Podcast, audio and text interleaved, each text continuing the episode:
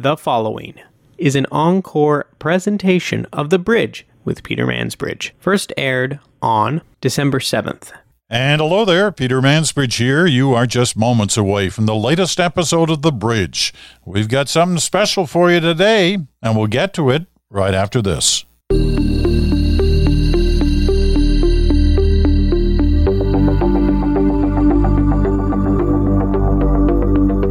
So, in your neighborhood, do you have uh, an auction house? And when I say neighborhood, I mean in your kind of community or close to your community. They they seem to be springing up all over the place now, and most of them are online, given the nature of our world these days. And because they're online, it doesn't really matter where they are. You can still bid, and if you're successful, you have to just have to figure out how to get it from wherever the location of the auction is to your house. Well, I spend perhaps more time than I should looking at all the things that are available at different auction houses. And every once in a while I say, hey, man, I really, I, I'd like that. And then I think, well, yeah, but do I actually need that? And the answer is almost always no. But every once in a while I get tempted and I'll make a bid online and then I'll watch. Usually, with these things, the online auctions, they go online about, I don't know, five, six days before the actual final moment of the auction. So it starts off really slow, and you figure, wow, I can get a real bargain. Look at that. I can buy a sofa for a buck. I don't need a sofa, but it's only a dollar. Of course, by the time it gets to the crunch, it's gone up. It's a couple of hundred dollars or three hundred dollars or whatever. So you first of all you got to get used to that. Don't get fooled by the opening bids on things. But there I was. I guess it was just last week or maybe 2 weeks ago. I was flipping through one of the local auction lists of the various things for sale and there's always, you know, like a couple of hundred things. So it's it's a good way to spend an hour looking at dishes you don't need or silverware or what have you. Anyway, suddenly I come across this thing 10 Beatles album, a buck. And they have them, they have pictures. And there, yeah, sure enough, those are the actual albums from back in the 60s. You know, Revolver, my favorite, Meet the Beatles. That was, I think, the very first one.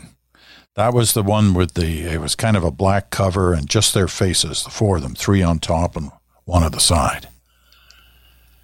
And we used to sit in Billy Sheffield's basement back in Glebe and listen to the Beatles.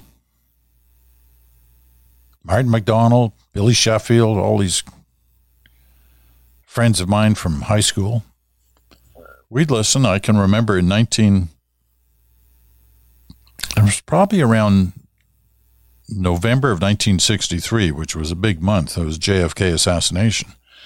But it was either November or early December of 63 that Billy Sheffield said, You got to listen to these guys. They're huge in England and they're going to be huge here. And sure enough, we'd listen to that album. We'd listen to it over and over and over again. And then it was only a couple of months later that the Beatles arrived in North America and they played on the Ed Sullivan Show two Sunday nights in a row, and it was huge. Everything was big, and they took off. And everything was about the Beatles for the next few years. And it was one big album after another, and 10 of them are were for sale on this auction bid for a buck was the opening. So of course I went right in there. I thought, oh, I bid them all. I bid five bucks. that didn't last long. Anyway, I checked today to see what they actually ended up selling for, and it wasn't really that much. Ninety dollars. Now I don't know what condition those albums are in. Maybe they're in terrible condition, but the covers looked okay, and you could probably make something out of that if you were so inclined. So that's the backdrop for what I want to talk about today. I don't know whether you were a Beatles fan. I don't know whether you were kind of my age, so you lived through the 60s, where they were such a dominant part of everything that happened in that decade, or whether you are much younger but still influenced by the Beatles, as many bands, even today, are influenced by what happened back then. Well, if you are any of those things, you've probably been tempted to watch if you have the streaming service. I think it's Disney Plus. If you have that streaming service, to watch the new Peter Jackson directed documentary. It's almost eight hours long, three parts. Of the Beatles in 1970, when they sat down to make an album. they had this studio for like two weeks before they were going to do a live show. And it was supposed to be all new music. So they had to create, you know, a dozen or so new songs. And some of the most biggest hits they ever had were created during those dozen days. And this film, much of it's been kind of hidden away in the archive somewhere most of it having never been seen before except for by a few people. And it is a film that tells the story of how those songs were made. Basically, by just letting the, the film roll through all the hits and misses, through the different versions of songs that are so familiar to us today. You know, like Get Back and Let It Be and uh, a whole bunch of them. So obviously, I found it fascinating, this film. There are parts, long stretches, where it seems there's nothing really happening here. They're just kind of sitting around. Ringo tapping on the cymbals, the high hat, Paul and John sort of being Paul and John, George being not too happy about a number of things. Keep in mind, this was all taken literally months before they broke up. So, as I said, I don't know whether you've witnessed this. I don't know whether you've watched it. But obviously, I would highly recommend it. But I wanted to get a different sense. I wanted to get a different take. I wanted to kind of get an understanding of what somebody who actually understands music is thinking about it all. So I thought, who should I talk to? And you know who I decided? Strombo. George Stroumboulopoulos. Good friend. He's in LA now. He's back and forth. He goes back and forth from Toronto to Los Angeles and Vancouver. He's doing all kinds of things. He does a special show with Apple Music. He's doing films, he's directing films, he's producing films, he's starring in films. But he's still a music guy at heart. So I decided I'd track him down. And because George is a friend, and no matter how busy he is, I dropped him an email and bingo, he said, absolutely. So when we come back, my conversation with Strombo about the new Beatles documentary. Right after this.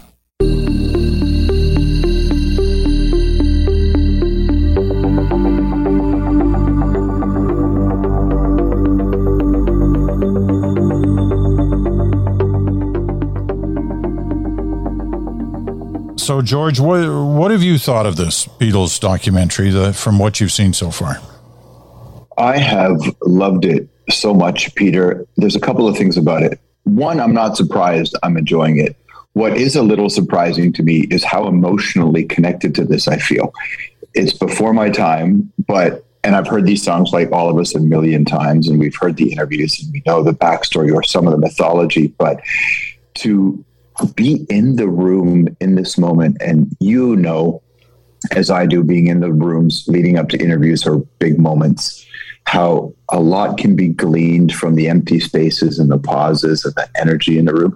Being a part of all that is incredible. And to be there with the greatest band of all time, that's it's I, I'm I find myself getting a little emotional. There's that part where, you know, when Paul is just messing around, it takes about a minute and 15 seconds before he gets to what will eventually be the chorus of Get Back for the first time. And I'm just like, how did he go from that to that in a minute and 15 seconds. well, that is the thing that blows you away. Before I before I get to that, first of all, I love that you're saying you liked it so much because I can remember once talking to you about something about the 60s and you went, "Oh, you guys in the 60s, get over it. That was ages ago. Leave it alone. This is the new wave. This is the new era. Forget about the 60s." So, it's great to hear you saying this. I don't remember exactly as you're characterizing that, but but I but I but I get your point. Well, it was you and I were talking about politics and how and how the way of doing it has definitely changed in time. But what, one thing that I think we know to be true, Peter, is is as we listen to music evolve over time, and especially in what is pop music, it is getting a little narrower. Production beats are the same. The vibe is the same. Often the lyrics are the same board from each other. I'm not i'm not you know casting an aspersion on it but it is getting narrower in pop music. This was a reminder of how pop music was actually widening and getting far more complex and far more interesting. You're not seeing that with pop bands today. You're not seeing that with radio bands today. Not even close. And that was a fairly fast transition for the Beatles because in the early 60s 63, 64, 65, there's, their music was, you know, extremely popular, but it was like two minutes long. Suddenly, yeah. by the end of that decade, it was much more involved, much more, you know, much more music to it, and much longer. You know, five, six minutes. Hey Jude. Yeah. Um, a, a very different kind of music than had been just a couple of years before. So their transition was quick and it's unbelievably productive. You know, I mean, there, there are dozens and dozens of songs in a very short period of time. And it's crazy to think that it's only seven years from the first record to the last record, just seven years from the first to the last. And yeah, you know, it's funny because all those early Beatles tunes, uh, of course, I listened to them now and I like them, but I, I, I never really connected with them when I was a kid. But it was the Beatles from Help On from 1965 to 1970 where I heard something in them. I, I think a lot of it has to do with the fact that I don't think you can be in the white hot light of attention and temperature like they were without either being remolded or you know combusting. And I think ultimately both happened. I think the other part of it too, Peter, I don't remember it. I wasn't there, but the mid 60s, drugs entered the picture. they started to get on a certain kind of drugs. I think that helped. And they went on those journeys and then going to India. And I think, I think they started to see the world was much bigger than the one that they had just fit into these two and a half minute pop tunes. Um, but I think there was a lot of stuff. The amazing thing about them to me is that they were equally of their time and way ahead of their time. That's a really unique position to be in as a band. What surprised you about what you've witnessed so far in this? How much fun they had. I think you know even Paul McCartney had said that when he was watching this back, he he had rewritten the narrative in his head that him and John were at odds the whole time, and I think the fact that they enjoyed each other, watching George Harrison and Ringo pay attention to Paul playing, to watch how all this came together that no matter how split they had become and ultimately would become, when the four of them got in there with the music, that closeness, that that was really and I, you know, man, I've interviewed so many musicians in my 30 years, and they all talk about, oh, the music when we get together, we get, and I, and I hear it, and I only believe in them half the time because you know that it's just the spin. But with the Beatles, they did the other thing. They they forgot how close they were and they didn't spin the narrative of friends right at the end. So to see that closeness, uh, I don't know why it warmed my heart so much, but it, it really did. It, I felt, and also I think the thing that you and I knew to be true was seeing how George Harrison could not con- continue in the Beatles. There's no way George Harrison could continue in that band because he was way too talented and was way too. They appreciated him, but I don't think they got it. Just what kind of songs he could write. Right. Yeah, you, you sense that through here that he doesn't feel appreciated. That it's kind of a yeah. Lennon and McCartney band, and he has ideas, but they don't really want to listen to them. Yeah, and I think that George Martin, the producer, too, at one point said that he he, he might have done a disservice overlooking George in those early days as a songwriter.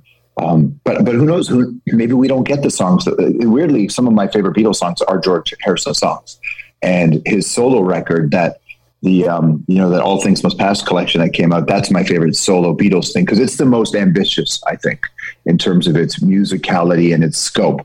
But watching the dynamic between the four of them, and also knowing on every level, we'll never have that again. There will never be anything like the story there will be big bands, there will be massive stars, there will be all that. But that was a moment in time. That world they come from doesn't exist. That post-war world doesn't exist anymore. The the fact that they did that with no social media, just how big it got, like all of that is just a real. It's a time capsule. Yet weirdly, the songs are still perfect today. When when we're witnessing the them sitting there, the four of them sitting there and kind of coming up with stuff together, um, in their most you know constructive moments and their most innovative moments how untypical is that i mean you know uh, successful bands you covered them you know all your musical uh, reporting career um, how typical was what we were witnessing to what usually goes on i mean creative stuff must happen in, in different ways for different groups but these guys literally seem to be actually making it up on the fly as they were sitting at their instruments.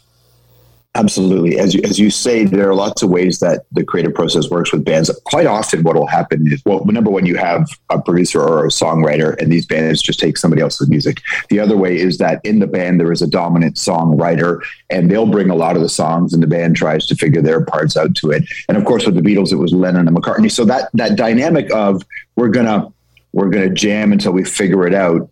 Uh, it was a little bit more prevalent then because the Beatles could afford the studio time. So, and, and in the 60s and 70s, bands definitely leaned, leaned into that kind of ex- experimentation. But, and lots of bands do that. We'll sit and they'll jam it out on the floor and try to figure it out. There's usually sketches, you know, that McCartney and Lennon, you could hear they had sketches of songs there already. What's rare is for, I, th- I think it's rare for it to come as quickly as it did and I think it's rare for you know Ringo is is often derided by people, right? Uh, and I, whenever anybody rips Ringo, now I know this is an adult, something I didn't know in my twenties, but whenever anybody rips Ringo, I think you don't know anything about music. You don't know anything about music if you rip Ringo Starr because for him to fit into that mix the way he did, and there's little creative moments, the way he plays the hi hats, the snare. He does things that most drummers wouldn't do. It's not technically proficient, but as a friend of mine once said, Jeremy Taggart, who was the drummer for Our Lady Peace, it's who has the best ideas. And what was amazing is that the joke was always Ringo wasn't even the best drummer in the band, but he still had amazing ideas. And everybody in that band brought an idea to the table that was world class. Lots of bands have cool ideas and great moments, not as many get to do it the way, and maybe nobody ever did it like the Beatles. That's the truth. Nobody ever reached that level where that little jam circle so quickly turned into songs that became iconic for decades. We're still talking about them after all these years. It's incredible. You know, I, I was always a, a Ringo guy right from back in 63, 64. Ringo was the one that uh, was kind of my favorite in the band. But you're right. There was always this sense that, oh, you know, he's just a cute guy and he was funny, he had a great smile, but he really couldn't play the drums. When you watch this film, you go, because he, he's in it the whole time. He never leaves. Uh, the, the, the, the, other the other three get up and down all, all, the time, but Ringo's sitting there, or he's being um, you know at the drums, but he's very attentive, and he picks up stuff like almost immediately as they as they're starting the the whole get back sequence and even the let it be sequence.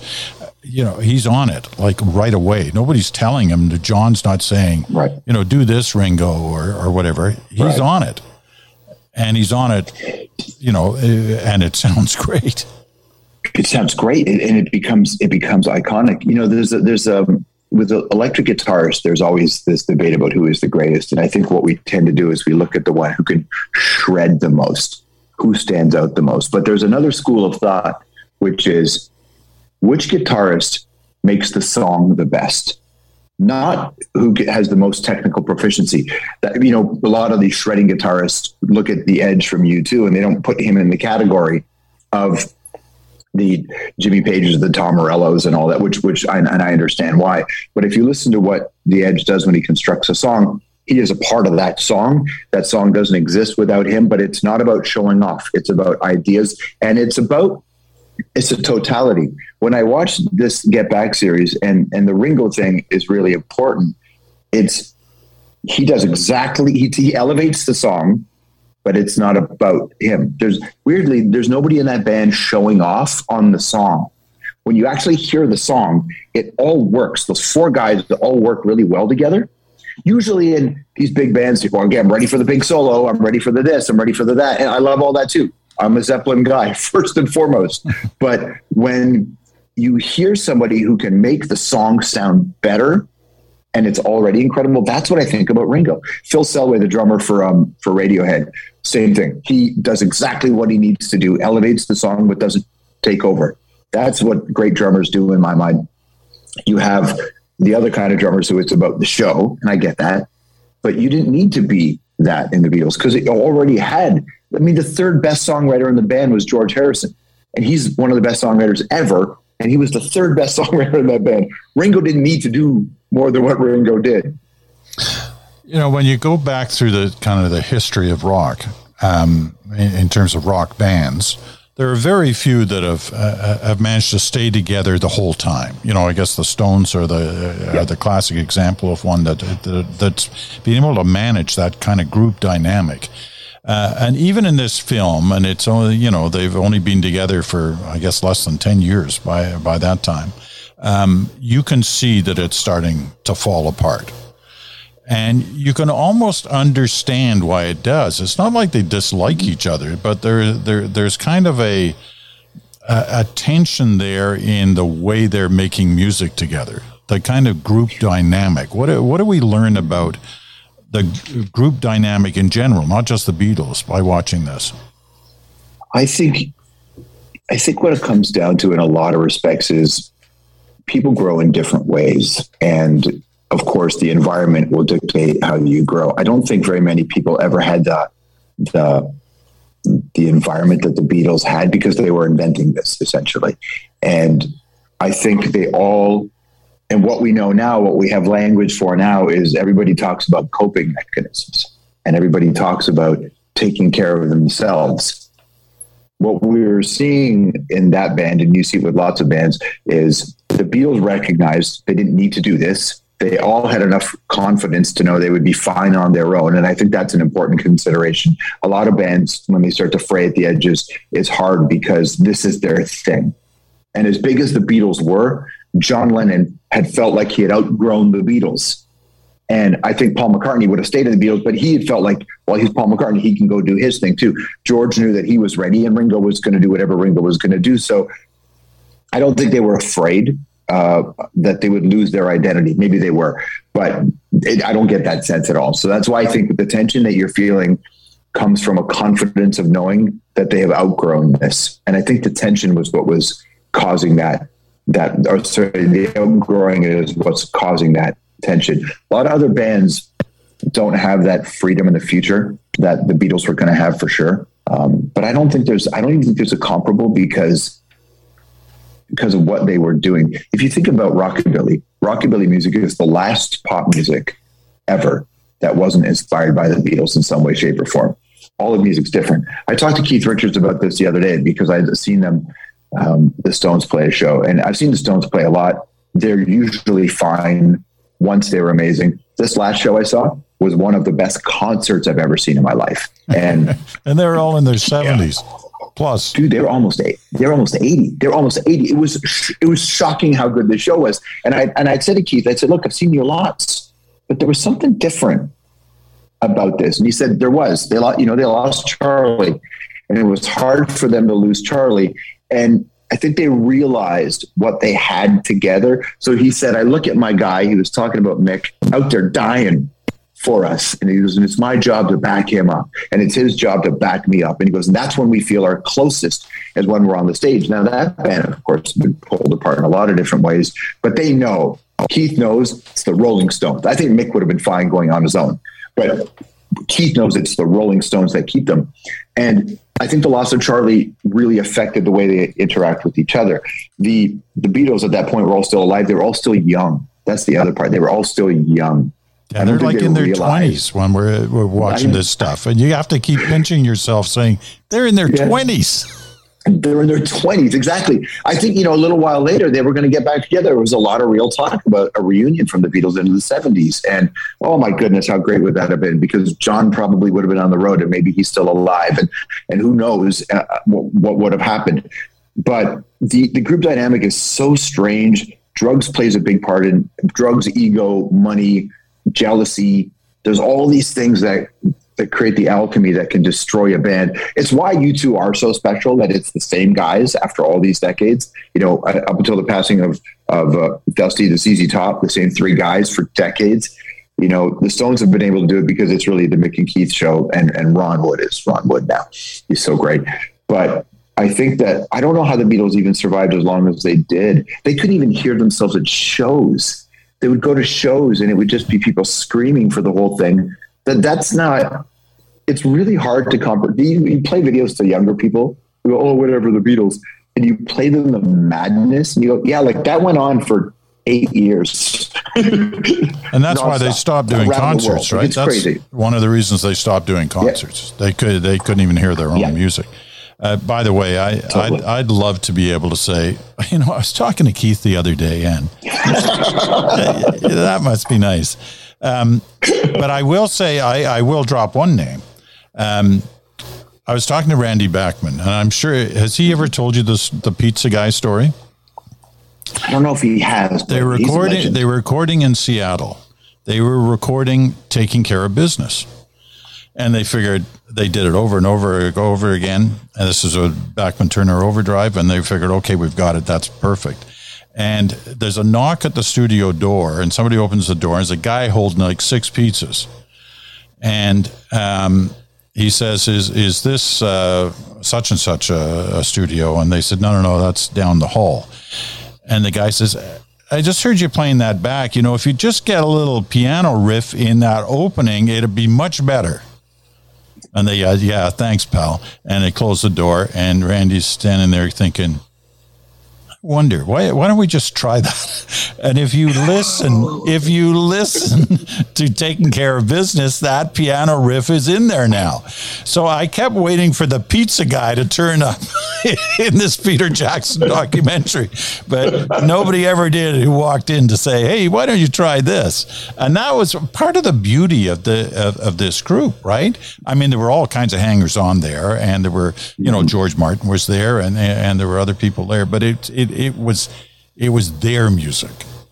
That's a you know that's a really important thing to add because you know with with that great piano piece, the uh, the keyboard piece in um, Bob Dylan, you know how does it feel that that that like a Rolling Stone song? I think it was Al Kooper who was just messing around playing, and the people in the room said, "No, no, don't do that. Bob doesn't want to hear that." Then Bob walked in and heard it and said, "What's that?"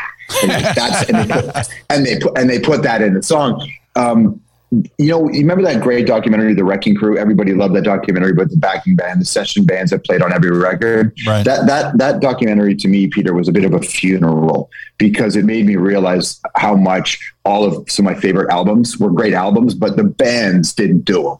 The bands couldn't do them and it was other people who played. And this is why I love Led Zeppelin so much because it was just them. And this is why I love the Beatles so much because it's them. Yes, Bernard Purdie and a couple other drummers came in and laid some parts down, but it's the Purdie shuffle. You can't compete with that. But the fact that, as you pointed out, it was them. They wrote the songs. They made those. They made them up on the spot, and now we get to see it all happen.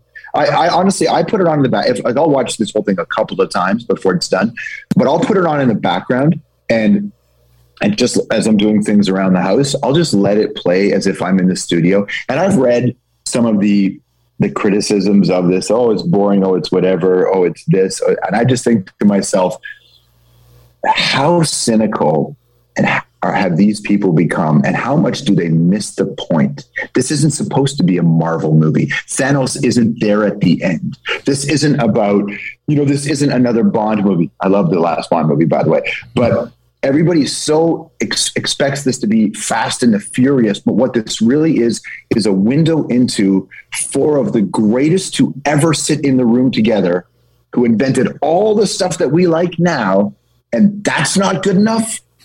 For some it's like I, I, read one headline and one paragraph of something somebody sent me and i just i deleted the text and i said don't ever send me that again. Like i don't need to hear somebody who doesn't get it that this is a window into something you'll never ever see again is what they created during that decade is it still evident in in today's music yeah 100% and you can even if um even if the artists don't know it, the artists that they are inspired by have definitely come from the Beatles. We were, I was doing a thing with, uh, forgive the name drop, but it was for a show. We were doing a thing on punk rock, and we were trying to talk about the elements of punk rock, the beginnings of punk rock, and even for somebody today who wanted to get into punk rock. And I was talking to Dave Grohl from the Foo Fighters, Nirvana, about it, and he said you have to start with the Beatles.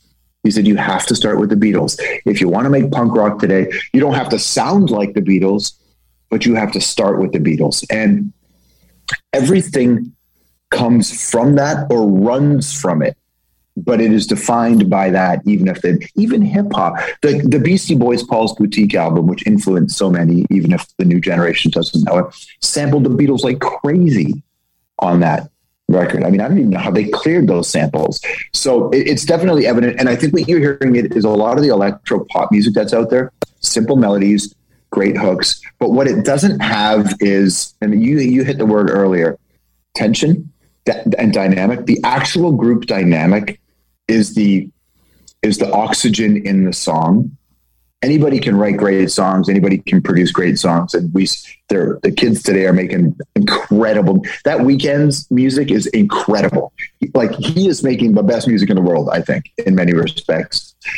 But when you look at a group dynamic the oxygen in the room is the tension and the dynamic with the four of them or the five of them whoever's in a group i don't think we have anything like the beatles uh, and I think that you can hear great music today, but it doesn't sound as intense. Even their pop songs sounded desperate. Their pop so, songs sound like they had to get those words out. You have to listen to it right now, or you're going to miss it. That that thing, I think that thing a lot of bands still chase. And I interview a lot of bands every day now for my new show, and they all talk about the Beatles they all talk about the Beatles. They talk about the Stones and the Who and the Clash for sure, and Zeppelin, of course, the Public Enemy.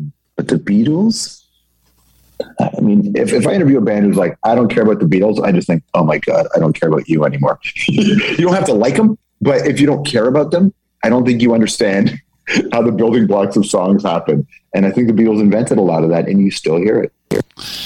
You know, George, it's great to talk to you. It's always been great to talk to you. But I, I would be, uh, I would disappoint a lot of people if I didn't get you to tell you're in LA for this right now. Mm-hmm. Um, I, I, would disappoint a lot of people if I didn't allow you to tell us what you're up to generally. I mean, you got your hands in so many different yeah. things right now. Um, yeah. Tell us what Strombo's doing. I've been doing. Um, uh, I helped Apple launch a new radio station, so they reached out to me a while back and said we want to start this new station that plays the best music from all genres around the world. Do you want? Do you want to come on board? And I was. What's interesting is I was. I was about to do another show. I had a new interview thing coming, and I was excited about it. And it was coming together.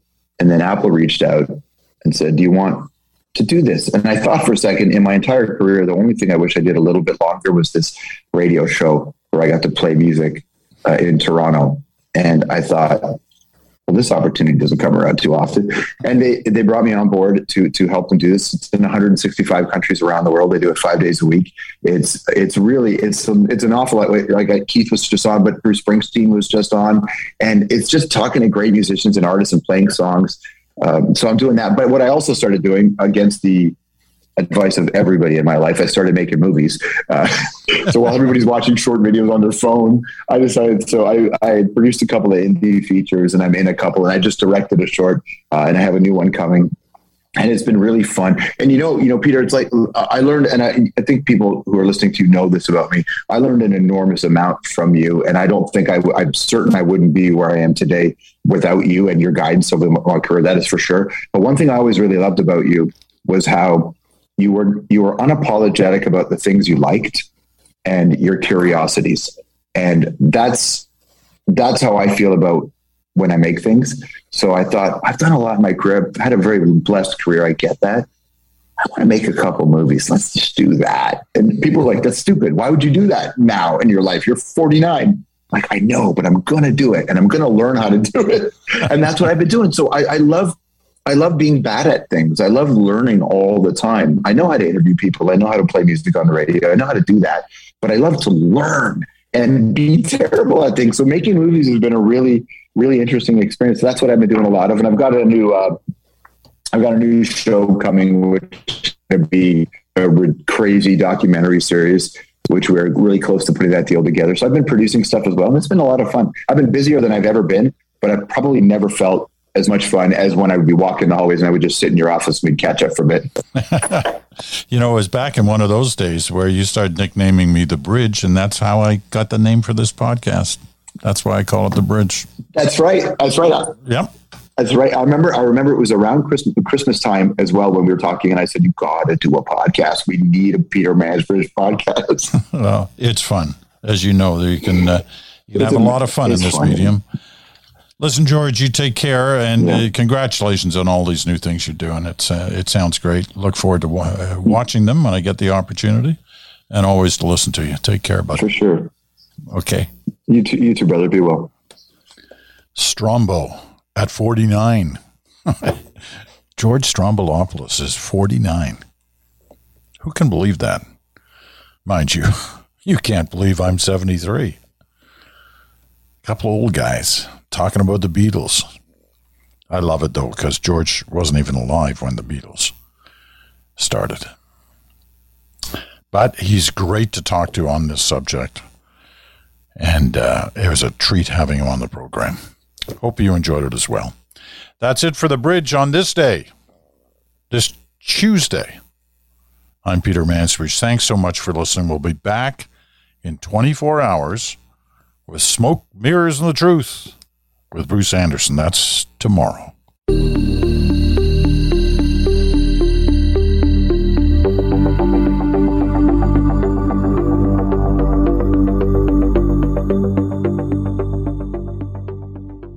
You've been listening to an encore presentation of The Bridge with Peter Mansbridge, first aired on December 7th.